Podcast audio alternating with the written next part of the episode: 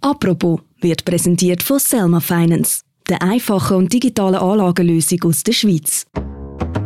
Heute bei Apropos der Kampf der System.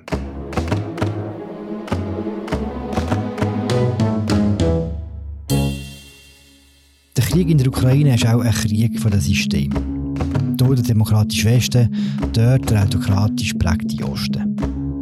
Warum ist die Unterscheidung eigentlich so klar? Was heisst es heute, westlich zu sein? Und warum ist das für Russland und für China, die andere Großmacht im Osten, so eine grosse Gefahr? Über das reden wir heute apropos im täglichen Podcast vom Tagesanzeiger und der Redaktion der Media. Mein Name ist Philipp Loser und mir zugeschaltet ist der Christoph Münger, Chef vom Auslandressort von Tamedia. Salut Christoph. Salut Philipp. Christoph, die Ministerpräsidenten von Polen, Tschechien und Slowenien reisen im Zug nach Kiew, um ihre Solidarität zu zeigen. In Polen, wo man sonst gegen jegliche Flüchtlinge ist, haben fast zwei Millionen Ukrainer Zuflucht gefunden. Großbritannien tritt zwar aus der EU aus, aber tut sich an den Sanktionen beteiligen. Und sogar die Schweiz macht mit. Hat es dich überrascht, wie einmütig der Westen nach dem russischen Angriff auf die Ukraine zusammengestanden ist? Ja, das hat mich in der Tat überrascht. Also mit dem hat man nicht können rechnen. Man kennt die Friktionen, die es gibt äh, innerhalb von der EU, gerade zwischen den westlichen, westeuropäischen Staaten und osteuropäischen Staaten. Aber offenbar ist die Wucht und auch die Rhetorik von Putin die Wucht auch vom Angriff so groß gewesen, dass er wie einen Schock hinterlassen hat im Westen. Und ja, das hat wahrscheinlich zu, der, zu dieser Geschlossenheit geführt. Man sind über 100.000 äh, Soldaten jetzt in die Ukraine einmarschiert. Hat sich, also das ist natürlich nur Vermutung, hat sich äh, der Putin auf eine kleine Variante beschränkt. Also wenn er sich äh, bei dem belohnt hat, dass er einfach die abtrünnigen Republiken da im Osten anerkannt hat, weiß ich nicht, ob die Kohäsion, der Zusammenhalt innerhalb äh, vom Westen so groß wäre und auch entsprechend die Sanktionen äh, so schnell und so hart gekommen wären. Wir wissen ja, dass also Mitte Januar hat der US-Präsident Joe Biden eine PK gemacht, eine Pressekonferenz, und dort hat er irgendwie noch sich verplappert, wenn eine kleine Invasion oder eine große Invasion, je nachdem gibt es dann große Reaktion oder gar keine Reaktion oder halt äh, die ganz grosse Sanktionsliste. Dort, das hat einem ja Zweifel da, aber ich glaube, allein der Putin hat mit seinem maximalen Angriff, mit seinem großen Angriff dazu geführt, dass der Westen so zusammengekocht ist. Hast du das Gefühl, der Putin selber ist auch überrascht von der, äh, von der Reaktion vom Westen? Wissen wir natürlich nicht, aber die Vermutung liegt nach. Also ich glaube nicht, dass er mit dem gerechnet hat. Man sagt, er hätte den Anti-NATO-Demonstrationen und so weiter wie in den 80er Jahren, man erinnert uns NATO-Doppelbeschluss und so weiter, äh, mhm. erwartet. Da war er noch beim KGB gewesen. Äh, ich glaube, er ist dort ein bisschen stehen geblieben in selber Zeit. Das hat, mit dem hätte er wahrscheinlich nicht können rechnen können. Mhm. Der Krieg tut jetzt drei Wochen etwa. Der Westen ist immer noch ziemlich stabil. Ist das etwas, das Bestand haben wird? Ist das von Dauer, die Einmütigkeit? Das werden wir sehen. Hängt natürlich sehr stark auch ab vom Verlauf des Krieges in der Ukraine was jetzt dort passiert. Vielleicht gibt es einen Waffenstillstand irgendwann, je nachdem kann sich so oder so auswirken. Fest steht, dass eine neue Epoche angefangen hat. Und das Zurück gibt es eigentlich nicht mehr. Das ist jetzt eine rote Linie überschritten.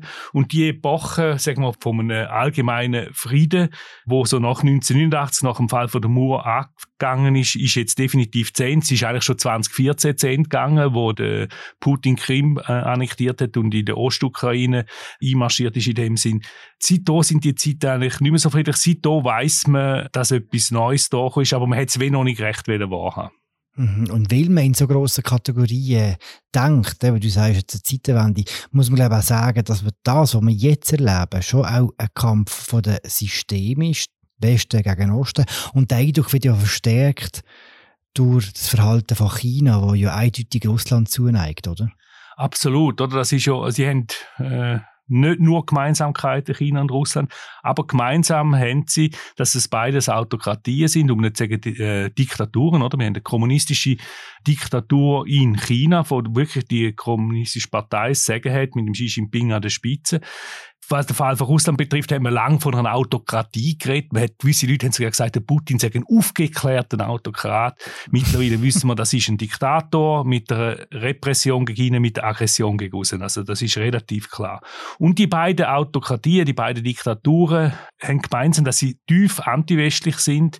Sie sind antiliberal und sie wollen die globale Vorherrschaft vom Westen, wo angeführt wird natürlich von den USA, unbedingt brechen.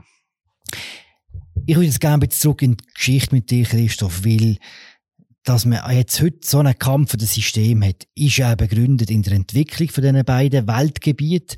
Und interessieren würde mich bei dem jetzt zuerst einmal der Westen, weil auch bei uns hat es früher Königreich gehabt, Diktaturen gehabt, Kaiserreich gehabt und trotzdem hat sich irgendwann Demokratie durchgesetzt. Was ist entscheidend gewesen, dass bei uns eine Demokratie entstehen das ist ein sehr langer Prozess. Also man redet ja von dem, äh, wie sich der Westen ausgebildet hat und äh, der deutsche Historiker Heinrich August Winkler hat eigentlich da Standardwerk dazu geschrieben vor ein paar Jahren also wo die ganze Entwicklung von dem Westen aufzeigt und der, Winkler fängt eigentlich an mit dem Investiturstreit. Das ist Ende 11., Anfang 12. Jahrhundert gewesen. Da sind sich der Papst und der König in den Haaren gelegen, weil der König hat gesagt, ich will auch Bischof und Abt ernennen und das ist nicht eine Sache vom Papst, hat einen riesen Mais gegeben und den hast du sogar so weit gegangen, dass der Papst den König in sogenannten Kirchenbann versetzt hat. Das heißt, äh, man hätte ihn nicht mehr dürfen beerdigen, hat nicht dürfen heiraten. Also alle die Sakrileg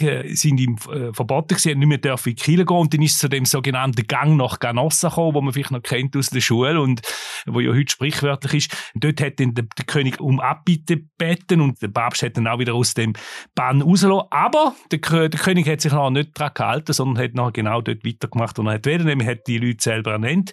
Gleichzeitig sind äh, im Mittelalter auch bei uns die Städte entstanden, da hat es Kaufleute gehabt, die haben Selbstvertrauen entwickelt, die haben Unternehmen gegründet und es sind nicht mehr nur die Fürsten gewesen, also die Adligen, die haben können bestimmen, sondern eben auch andere Leute, andere Stände. Und das ist eigentlich der Anfang vom Pluralismus, oder? Man kennt ja auch das Sprichwort Stadtluft macht frei, das geht auf das zurück, oder?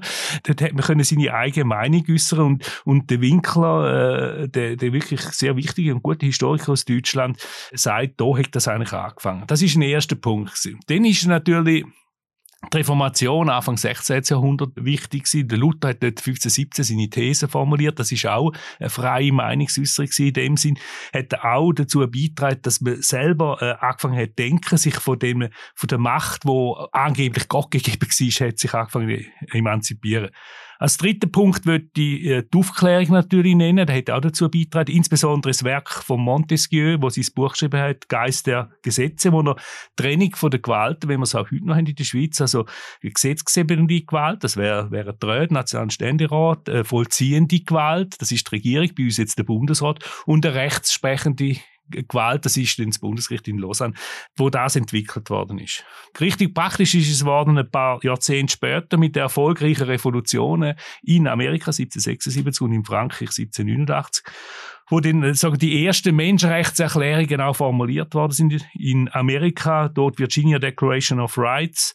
Das ist eigentlich das erste richtige Dokument in der Richtung. Und dann 1789, am 26. August, die berühmte Erklärung von den Menschen- und Bürgerrechten von der französischen Nationalversammlung. Der Napoleon hätte mit seinen Feldzügen das Gedankengut eigentlich verbreitet in ganz Europa, also das Recht auf Freiheit, Eigentum, Sicherheit und natürlich auch das Recht auf Widerstand gegen eine Unterdrückung, oder?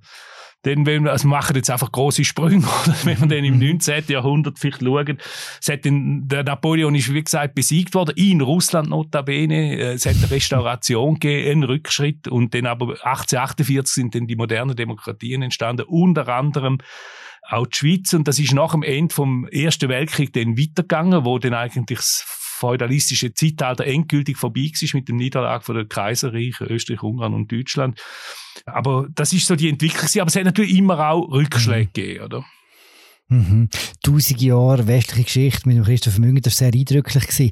die Rückschläge, wo du, wo du sagst, eben, es ist ja nicht alles eine total fadengerade Entwicklung gewesen. Wo hat denn Demokratie geholpert? Also man muss auch wirklich sagen, das ist natürlich nicht nur eine Erfolgsgeschichte und oft ist Freiheit predigt worden, aber es ist Habgier gemeint gewesen, oder?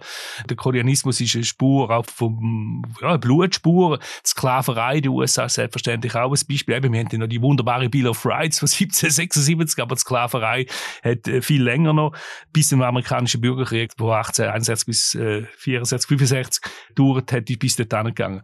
Und dann ist natürlich der große Zivilisationsbruch eigentlich, ist natürlich in der Zweiten Weltkrieg Weltkrieg mit, mit dem Holocaust. Und da muss man dann einfach schon auch erwähnen, jetzt auch gerade im heutigen Kontext, dass die Sowjetunion absolut das größte Opfer gebracht hat, um Deutschland niederzuringen. Also man redet von 27 Millionen Toten, das ist eine deutsche Zahl übrigens. davon 14 Millionen Zivilistinnen und Zivilisten, oder? Das ist ein wahnsinniger äh, Blutzoll, aber natürlich hat der Stalin eine Demokratie im Gepäck gehabt, sondern halt stalinistische Ordnung, sprich eine Diktatur, eine kommunistische Diktatur. Gleichzeitig, und das ist auch interessant in dem Zusammenhang, wenn man von Demokratie redet, ist mit der Landung der Alliierten am, am 6. Juni 1944 in der Normandie, hat eigentlich dann die Rückeroberung angefangen vom Westen, oder? Also man hat gewusst, sonst würde die, die Rote Armee wahrscheinlich noch weiter nach Westen vorrücken und das ist eigentlich, das ist in dem Sinne nicht die absolut kriegsentscheidende Schlacht wie die behauptet wird, sondern es ist der Anfang von der Rückeroberung von Europa durch den Westen. Vielleicht ein bisschen ein jüngeres mhm. Beispiel äh, von einem Rückschlag noch diesbezüglich, würde ich vielleicht die Irakkrieg erwähnen von 203, oder? Dort hat die USA ist da losmarschiert, für George W. Bush und der Rumsfeld und Wolfowitz und wie sie alle geheißen, haben davon geredet, dass man da den Leuchtturm von der Demokratie dort errichten und dass dann überall im, im Nahen Osten gibt es eine Demokratie, blühende Demokratie, wir wissen, es Schuss ist komplett hinten raus, heute ist der äh, Irak ein gescheiterter Staat. Demokratie mit Bomben zu bringen, hat meistens nicht funktioniert. Die Aufstände, wo du erwähnt hast, die Revolutionen in der Mitte vom 19. Jahrhundert zum Beispiel, wo im Westen zu mehr oder weniger blühenden Demokratien geführt haben, die Revolution hat es auch in Russland gegeben, zu dieser Zeit. Warum hat es denn dort nicht geklappt mit der Entwicklung, mit der Ausbildung von einer Demokratie? Es ist ein Riesenreich, natürlich das Zarenreich gewesen, oder? Ist auch sehr hart kontrolliert worden. Die Kohäsion von irgendwelchen Aufständen ist schwierig zu bilden gewesen. Und ich meine, es hat Chancen gegeben von der Demokratisierung. Also beispielsweise 1905 ist ja dann wieder ein, so ein Aufstand niedergeschlagen worden. Gleichzeitig ist dann die Duma gekommen, die so ein bisschen mitregiert hat mit dem Zar. Gleichzeitig hat sich aber auch äh, da die Radikalpartei der Bolschewisten formiert. Und dann ist es weitergegangen. Wir wissen, 1917 ist dann eigentlich so eine Chance gekommen, die sogenannte Februarrevolution, wo eigentlich eine bürgerliche Revolution war. Der Zar ist weg gewesen, oder? Gleichzeitig hat es so äh, den Petrograder Sowjet gegeben, das ist äh, der Rat von den Arbeiter- und Soldatendeputierten, das ist das eng vom Ersten Weltkrieg, wo der ganze Prozess beschleunigt hat. Aber das sind nur ein paar Monate gewesen, so ein, ein Window of Opportunity gewesen, wo man dann nicht hätte können nutzen, also, also eine kurze Zeitspanne von der Möglichkeit. Und dann ist es 1917 dann zur Oktoberrevolution gekommen, angeführt vom Lenin, wo dann, äh, ja, dann ist dann vorbei mit der Demokratie, dann hat die, die kommunistische Herrschaft eingesetzt. Vielleicht noch als mhm. zweite Chance, äh, jetzt neben der Februarrevolution, kann man vielleicht noch 90er Jahre nennen, die Jelzin-Jahre nach dem Untergang von der Sowjetunion, da hat man auch gemeint, könne sich jetzt äh, eine Demokratie rausformen in Russland und äh, das ist dann nicht gegangen, es ist im Chaos geendet, das ist halt auch der Übergang von einer wirklich von einer Diktatur zu einer Demokratie, das ist relativ schwierig und anspruchsvoll. Das sieht man immer wieder, das hat man auch in der Kolonialisierung in Afrika gesehen. Nun, der Prozess in den Jelzin-Jahren ist gescheitert. Wir wissen, wer nach dem Jelzin kam, das ist der Wladimir Putin gewesen. Und äh, das ist dann eigentlich äh, das Ende von, von dieser Demokratierungsprozess. Er hat am Anfang zwar gesagt, er sei ein Demokrat und der Herr Schröder hat gesagt, er sei ein lupereiner Demokrat. Sogar, aber, ja. aber man wissen, äh, man hat auch schon, wenn man es hat gesehen, hat man gesehen, das wird wahrscheinlich schwierig. Und er ist ja heute, also eben sein, seine Homophobie ist da noch nicht so offen gewesen, Antifeminismus und so weiter. Und äh, er hat dann eigentlich je länger, je mehr, jetzt in den letzten Jahren ist er zum Anführer geworden von einer reaktionären Internationalen. Ah, Stichwort Marine Le Pen oder der Salvini und auch bei uns haben wir ja die Exponenten. Und das hat dann eigentlich zu einer Krise bei uns von der Demokratie geführt, oder? Also wir wissen, es hat, hat natürlich noch andere Faktoren Stichwort Flüchtlingskrise 2015, aber das hat ja natürlich bisschen angeheizt, indem er ja gab, beispielsweise für die Marine Le Pen viel Geld in die Hand genommen hat, oder? Und wann er genau mit dem Trump alles ausgeküchelt hat, wissen wir nicht so genau, aber es hat dort irgendwelche Verbindungen hat es wahrscheinlich gegeben. Und äh, was Le Pen betrifft, weiß man, dass äh, die, die ist ja jetzt eigentlich im Wahlkampf, oder? Wir haben ja Mitte April Wahlen in Frankreich und äh, sie hat so einen Wahlflyer gegeben, sie mit dem Putin drauf, ja, die haben sie jetzt eingestampft, oder? äh, gleichzeitig hat der Putin bei Wunder in Afrika natürlich im Nahen Osten, Stichwort Bashar al-Assad in Syrien. Oder? Interessant ist ja, dass man das Gefühl hat, nach dem Ende vom Kalten Krieg und nach dem Fall von der Sowjetunion, dass der Kampf für das System, wo wir jetzt wieder mit drin sind, dass der zu Ende ist. Warum haben wir den Eindruck gehabt damals? Oder warum hätten wir den Eindruck gehabt damals? Ich glaube, der Eindruck ist vorschnell gewesen. Also, es ist so, das ist so die Euphorie gewesen, oder? Vom Fall von der Mauer. Und es hat ja tatsächlich auch Abkommen gegeben, das Pariser Übereinkunft, und wo auch, wo auch Russland, zuerst Sowjetunion, auch Russland unterschrieben hat, wo man gesagt hat, man, man macht jetzt zusammen. Und dann ist der berühmt-berüchtigte Aufsatz von Francis Fukuyama, der das Ende der Geschichte verkündet hat. Es ist, glaube nie jemand mit so einer falschen These so bekannt worden wie der Herr Fukuyama. Aber, also, es ist tief, zutiefst ahistorische Sicht aufs Ganze, oder? Wenn, wenn man äh, als Historiker ein das very big picture anschaut, oder? Hätte man vielleicht können sagen, die Römische Republik unter dem, oder dann auch das Kaiserreich unter dem Augustus, hätte man ja auch können als Höhepunkt anschauen und jetzt ist Geschichte fertig. Wir wissen halt genau, das Gegenteil ist der Fall gewesen. Es ist, äh, ein sehr dunkles Mittelalter gekommen, es hat Renaissance und so weiter und was ich vorher alles erzählt habe, um das wieder äh, aufzubauen, wieder weiterzuentwickeln. Also, äh, das Ende von der Geschichte äh, würde ich nicht so schnell ausrufen oder es macht jetzt auch keiner mehr. Oder anders und kurz und bündig gesagt, es gibt immer irgendeinen Idiot, der auftaucht, der macht, dass sich richtet und wieder Krieg führt. Oder? Das ist Stammtisch-Variante von dieser Version. Haben wir einfach zu wenig genau angeschaut, 1989 und, und äh, in den folgenden Jahren? Ich glaube, man hätte einfach nicht wollen anschauen, oder? Man war euphorisiert gewesen. Das ist, ich meine, von, von meiner Generation, Jahrgang 67, ich meine, das ist der Fall von der Mauer, das ist das prägende historische Ereignis gewesen. Und man hat dann wirklich nach, nach den Jahrzehnten vom Kalten Krieg, das haben wir ja nicht für möglich gehalten, ein paar Monate noch vorher, oder nur ganz wenige, und ich habe definitiv nicht dazugehört. Und plötzlich ist das implodiert. Die Sowjetunion hat äh, als Gott gegeben fast golden, oder? Man, man, man muss da mit dem. Und danach ist das natürlich ist das, ist das gekommen. Aber eben die Epoche vom Frieden, man hat ja dann eben die Armeebudgets abgefahren und so weiter und so fort. Das ist, was auch richtig war, oder?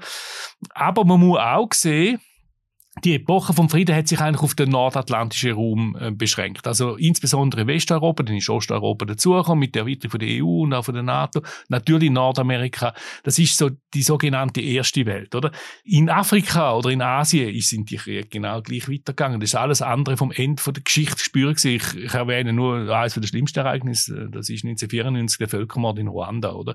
Und, und dann nachher die Kriege in, in Ex-Jugoslawien, wo es auch zu Völkermord kam, ist Srebrenica und so weiter und so fort. Äh, das sind äh, tief tiefe, wichtige Ereignisse und, und in Westeuropa ist man so ein bisschen in einer Bubble gewesen, wie man heute sagen. Wie würdest du das Leben in dieser Bubble beschreiben? Was ist ein westlicher Lebensstil heute? Ja, also eben, die Redefreiheit beispielsweise, also man jetzt das Internet nochmal massiv beschleunigt durch die Social Media, wo jeder kann, jeder ist Journalist, jede ist Journalistin, man kann eine Zeitung aufmachen. Nein, früher hat es einen Verlegerbuch, heute kann man das selber machen. Es gibt einen Wohlstand, der relativ ausgeprägt ist, oder? Wir sind, jeder, wir sind liberal, äh, man kann jeder sagen, was er will, man kommt nicht deswegen ins Gefängnis, wie, wie in afrikanischen Ländern oder jetzt auch wieder in, in Russland. Wir können reisen, oder? Wir können Sprachen lernen in andere Länder. Das ist ein riesen Privileg, wo man sich, äh, wo sich früher eine Generation, Generation von unseren Eltern, so nach in der Nachkriegszeit ist das so langsam gekommen, aber heute ist das in einem ganz anderen Ausmaß vorhanden. Gleichzeitig äh, können wir uns wahnsinnig aufregen, ob wir jetzt ein Gender-Sternchen setzen oder nicht. Ich meine, so eine Debatte ist eigentlich Luxus, oder? Es ist sicher wichtig, dass man die führt. Ich stelle das überhaupt nicht in Abrede. Aber äh, es ist eigentlich ein Phänomen, dass es uns gut geht. Warum fühlen sich denn Regimes im Osten so bedroht von dem? Was macht sie so hässig? Ja, das ist eben, das ist Konkurrenz vom System, wo du im Titel von dieser Sendung hast, oder? Die Demokratie hat einfach eine enorme Anziehungskraft. Das ist die Unabhängigkeitserklärung von der USA von der Revolution, die ich am Anfang genannt habe. Man sagt, das ist eigentlich das Dokument, jetzt neben der Bibel, äh, eines von den Dokumenten, wo am meisten historischen Einfluss hat, oder? Wahrscheinlich noch mehr als kommunistische Manifeste. Also die amerikanische Unabhängigkeit, auch der Ho Chi Minh hat die gelesen, oder? Nachher, wo er seinen Kampf geführt hat, hat er zwar unter kommunistischer Flagge geführt, aber er ist prägt von der amerikanischen Unabhängigkeitserklärung. Oder eben, das sind die Bürgerrechts- und die Menschenrechtserklärungen. Und das äh, jetzt auf heute übersetzt. Wir haben dann die farbigen Revolutionen gehabt, natürlich jetzt aktuell in der Ukraine, der sogenannte Maidan. Und, und die Leute haben dort wie die Freiheit geschmeckt, oder? Wir haben eben, Stadtluft macht frei, einfach jetzt Demokratieluft macht frei in dem Sinn. Und, und das ist natürlich eine Bedrohung für die Regime, wie jetzt das von Wladimir Putin oder auch von Lukaschenko in, in, in Belarus, Weißrussland und natürlich auch in, in, in China. Die, die, die, für die ist die Demokratie des Teufels, weil die Freiheit, das freiheitliche Gedanke denken, das können sie wenig nicht mehr kontrollieren, oder? Und äh, der Ivan Krastev hat im Interview gesagt, das wir geführt haben vor, was auch nicht, zehn Tagen, hat er gesagt, wenn, wenn der Putin ein paar Demonstranten äh, sieht auf der Straße, fragt er nicht, wieso demonstriert die, sondern er fragt, wer hat sie geschickt, oder? Das habe ich ein sehr gutes Beispiel gefunden, äh, mhm. weil, weil, weil das zeigt eigentlich, äh, sie, für sie ist undenkbar und ist Demokratie eine Bedrohung. Die Regimes geben ja vor, auch im Namen von ihren Bewohnerinnen und Bewohnern zu reden. Stimmt denn das? Schwer zu sagen. Die Umfragen sagen klar ja, oder? Also die Umfragen, die publiziert werden in China oder in Russland, sagen ja, die Leute sind alle super happy und ihnen geht's gut. Oder jetzt in, in, in Russland, sie unterstützen den Putin auch mit dem Krieg. In China, äh, ja, also wenn ich, wenn ich in China lebe als Chines, und ich, ich würde fragen, ob ich das Regime gut oder schlecht finde, würde ich bei dieser Umfrage ziemlich sicher sagen, ich finde es gut, auch wenn ich es nicht so gut finde. Ich würde das sagen, einfach nicht, dass ich am nächsten Tag Besuch bekomme von der Polizei. Also von dem her weiß ich nicht, wie repräsentativ die Umfragen wirklich sind. Gleichzeitig muss man auch sagen, gerade im Beispiel von China, das Regime hat natürlich auch den Leuten etwas gebracht. Also die Armut ist gesunken, der Reichtum hat sich können ausbreiten, also den Leuten geht es heute durchschnittlich dort ganz sicher besser und das wird natürlich auch mit Treue zum Regime honoriert. Also das, das würde ich überhaupt nicht in Abrede stellen. Trotzdem, äh, ich meine, dort haben wir wirklich einen digitalen Überwachungsstaat, wenn wir wissen, ob die Leute da so happy sind, äh, ja, weiß ich nicht. Gleichzeitig, also wir können uns nicht anmaßen, ob jetzt Demokratie, so wie wir sie verstehen, die richtige Staatsform ist für China. Was eine Schwierigkeit ist, auch beim Reden über all diese Sachen, ist halt auch die Verkürzung von der Realität. Oder eben, ich, ich habe selber gesagt, der Kampf des Systems ist ein sehr schwarz-weiß. Wie fest wir vereinfachen, wenn wir jetzt einfach von West und Ost reden? Es gibt ja auch schon recht viele Unterschiede bei uns im Westen. Die Unterschiede gibt es auf jeden Fall und der Putin hat probiert, die Unterschiede auszunutzen, oder? Wir haben das Phänomen vom Anti-Amerikanismus, wo gerade zwischen linken und rechten Putin-Versteher und Sympathisanten verbreitet ist. Das ist einer von den Berührungspunkten, wo die beiden politischen Lager haben. Es gibt natürlich noch mehr. Und natürlich gibt es grosse Unterschiede. Aber weil der Westen ausmacht, das Gemeinsame ist, ist eben, dass man äh, Werte wie Freiheit und Demokratie, Rechtsstaatlichkeit, Menschenrechte hochhalten will ist unter Druck gekommen, teilweise, teilweise relativiert worden, aber ich glaube, es ist immer noch, es ist immer noch vorhanden und es ist eigentlich der gemeinsame Wert, der zurückgeht, eben mit, wo mit dem Investiturschritt, sagen wir, angefangen hat. Kann man eigentlich sehr neutral festheben, dass in den bisherigen Systemkämpfen, die es gegeben hat auf der Welt, dass der äh, westliche Liberalismus eigentlich immer gewonnen hat. Also aktuell sieht man in China, dass das nicht der Fall ist, oder? Also, und auch in Russland nicht. Und auch der Faschismus und Nationalsozialismus hat müssen niedergerungen werden unter enormen Opfern. Also, und das heißt auch nicht, dass das immer gelingt. Also, und was jetzt passiert in der Ukraine, ist eigentlich auch eine gegenläufige Geschichte. Also ich kann mir beispielsweise nicht vorstellen aktuell, dass China irgendwann westlich liberal ausgerichtet ist. Und ich finde auch, man kann von so einer linearen Entwicklung ausgehen, wo einfach eine Kurve, die schön nach Ruhe zeigt und am Schluss ist dann alles demokratisch. Das ist das, was der Fukuyama gemacht hat in seinem Aufsatz. Also ich tue es jetzt ein bisschen böse verkürzen, aber es mhm. geht in die Richtung. Ich sehe eher, ich sehe es eher so, dass das so eine fortwährende Geschichte ist und dass es immer wieder Rückschläge gibt und dass man, was Demokratie betrifft, dass man die eigentlich immer muss verteidigen verteidigen. Also das ist, haben wir gesehen während der Corona-Krise, oder? Da hat es plötzlich Leute gegeben, die gefunden haben, wir müssen jetzt da Demokratie abschaffen und Sachen durchsetzen oder auch nicht. Und der Westen fährt jetzt gerade an, eigentlich wieder zu lernen, wie man eine Demokratie verteidigt. Also das ist nicht nur militärisch, sondern das ist vor allem auch in den Köpfen. Also das ist vor allem auch eine Geschichte dass man Demokratie nicht mehr einfach nur für, selbstverständlich anschaut. Und ich meine, die Generation, wo sagen wir, ab 89 geboren ist und dann auf die Welt kommt, die haben nichts anderes gefunden. Ja, das ist einfach so, aber es ist eben nicht einfach so. Demokratie ist keine Selbstverständlichkeit. Demokratie ist Arbeit, da muss man dafür arbeiten und notfalls muss man sie auch verteidigen. Wir haben die Sendung angefangen mit der Frage, wie dauerhaft das Zusammenstoff im Westen ist, jetzt angesichts von der Bedrohung äh, in der Ukraine. Wir hören es auf mit einer anderen Frage. Wie dünn ist denn der Fairness von unserer westlichen Zivilisation, Christoph? Ich befürchte, er ist recht dünn, ja. Einfach die historische Erfahrung, äh, Zweiter Weltkrieg, Holocaust, da müssen wir nicht mehr davon reden, das ist, da haben wir gesehen, wo eigentlich hochgebildete Leute grausame Verbrechen begangen haben. Wir haben das immer wieder gehabt, so die Brüche, also eben, ich habe 94 erwähnt, Ruanda, wir haben den Balkankrieg erwähnt, wir sehen jetzt, was in Mariupol passiert. Also, das ist äh, sehr, sehr dünn und eben auch im der Westen steht jetzt zusammen und ich glaube schon, dass die Werte äh, verankert sind. Ich habe jetzt eben nicht gerade Angst, aber ich glaube auch da ist nicht selbstverständlich. Danke für das Gespräch, Christoph. Danke dir für die Einladung. Das war sie, unsere aktuelle Folge von «Apropos» im täglichen Podcast vom Tagesanzeiger und der Redaktion der Media. Mein Name ist Philipp Lothar, ich habe mit Christoph Münger, im Auslandschef von der Redaktion der Media. Danke fürs Zuhören. Wir hören uns morgen wieder. Ciao zusammen.